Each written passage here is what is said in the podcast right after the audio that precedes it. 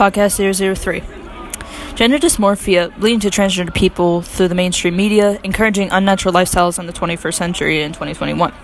Now, how did this come to be in today's society? Back in like the 60s, trans people or homosexuals was on high trend until a pride movement and equal rights came out. Today's and this in today's world has changed from completely from being just accepted to having a whole ideology shoved down our throats every time we see an ad online. These movements are set in place mainly to disrupt American culture of having two sexes and only being allied to the gender you are given. So, first, how are kids brainwashed into gender dysmorphia? Well, let's look at this. School teach schools. Teaching elementary schools and middle school students looking for guidance from a trusted adult who should have the responsibility in making their bio- sure their biological son and daughter become a spitting image of respectable citizens in today's world through the household. Ch- children from, uh, from a dysfunctional household are more prone to finding identity outside their gender or through same sex marriage and intercourse. So, according to the public discourse, says quote unquote, both of these mental illness, mental health disorders are normally caused by a combination of genetic and environmental factors such as gender dysmorphia and body dysmorphia. In many cases, a specific trigger, uh, such as a traumatic event, uh, abuse, bad breakup, being in a car accident, etc., uh, sets off this pre sets off a previously hidden disorder. Um, fourth, um, from adults. These are people who are looking for ways to make money quicker, using a simple route from a group who has been repressed for years and years and taking advantage of a public's ability to notice an ugly ducking, duckling and turn him or her into a beauty pageant queen. And now let's get down to the basics. These are always the woke left reaches. This is these are the ways the woke left reaches a perfectly natural child that is learning the ways of life, ignorant and innocent, and turns them into a perversion of nature in today's society. This social problem is easily avoidable by listening to your child's conversations carefully and decisive when they talk about gender identity, seeing the influences from your child's friends and also trusted adults. Monitoring your child's content on TV and online uh, uh, or on their phones, and also have in depth conversation with your child's true feelings about their biological sex, regardless of the arguments. Talk to your children about previous traumatic events that have happened in their lives to want to be something else besides being their own gender talk to your kids about bullying from the opposite sex or same sex at school or outside of school, and don't be shy in asking your kids about their mental health. This has nothing to do with acceptance, and nowhere am I saying I'm being transphobic. This is just all for protection purposes. According to the HuffPost, this makes it clear that sexual abuse being from being trans is significantly higher than being homosexual. If your child is depressed and has extreme um, dysmorphia, take them to a therapist. Do your job as an adult. Take these children to therapists who share the same views of a parent, protection, and religious beliefs. I I would love my children to the point of not letting them hurt their own body to be happy. Genitalia mutilation is not the answer to solving a feeling or a thought. And so, according to the HuffPost, 64% of people that are trans will, who experience sexual assault in their lifetimes. This is not a lie. 64%, that's a high number. And besides, the 40% in the LGBT community of being suicidal is higher than the rest of the population. And so, no matter if you're trans or, or not, this is a highly unacceptable. It can be easily prevented. These are also high suicide rates trans community taking from 40% more likely to be committing suicide because of a natural lifestyle and irreversible gender transition. If you are trans, please call a hotline number if you have suffered from a traumatic experience or just need help in general. And you need it fast. Like, I'm not even joking.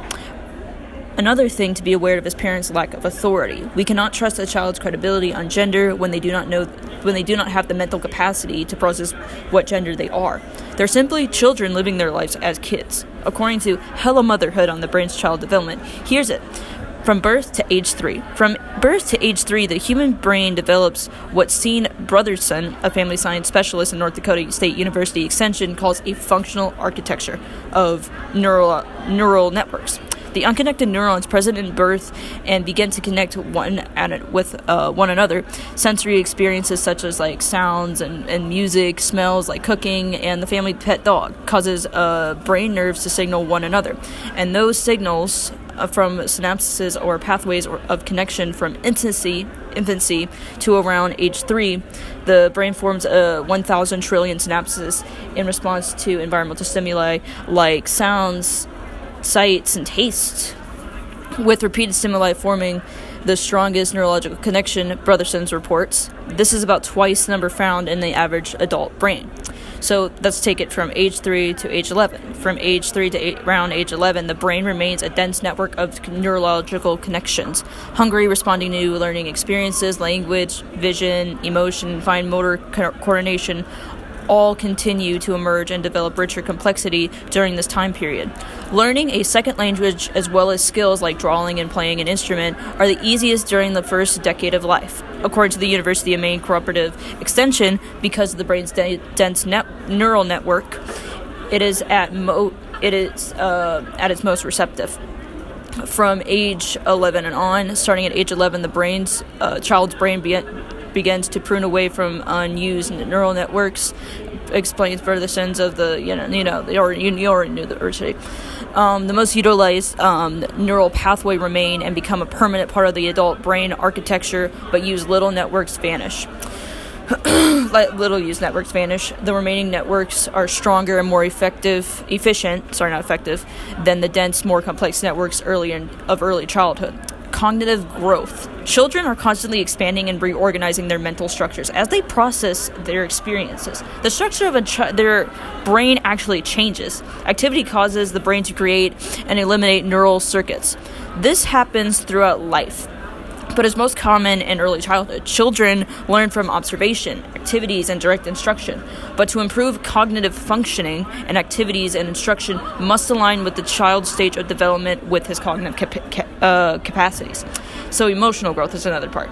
Social competence is linked with emotional well being and a child's ability to adapt to his environment. Psychologist Urie uh, known for best ecological systems theory and the co-founder of Head Start, demonstrate that a child's development is best understood through the interrelated context of family, school, community, and society. This is supposed to be a national scientific council on developing a child's basis at the Harvard University, which states the emotional health of a young child is closely tied to the social, emotional uh, characteristics of the environment in which they live. It goes on to claim that emo- early emotional experience of young children literally become embedded in the architecture of their brains. So let's go to physical growth. Physical growth. Motor skills refer to the physical ability of a child's development. Gross motor skills are large movements using the arms, legs, and feet. Fine motor skills are the smaller, smaller movements, such as those with the fingers and thumbs. Gross and fine motor movements motor skills develop as many activities rely on their coordination while physical growth continue follow, growth follows a defined defined pattern. It is also influenced by genetics, weight at birth, nutrition, child rearing, temperament, and uh, social class and ethnicity. So, psychological development. Psychological development. The primary theory of psychological development was created by Erik Erikson, a German developmental scientist.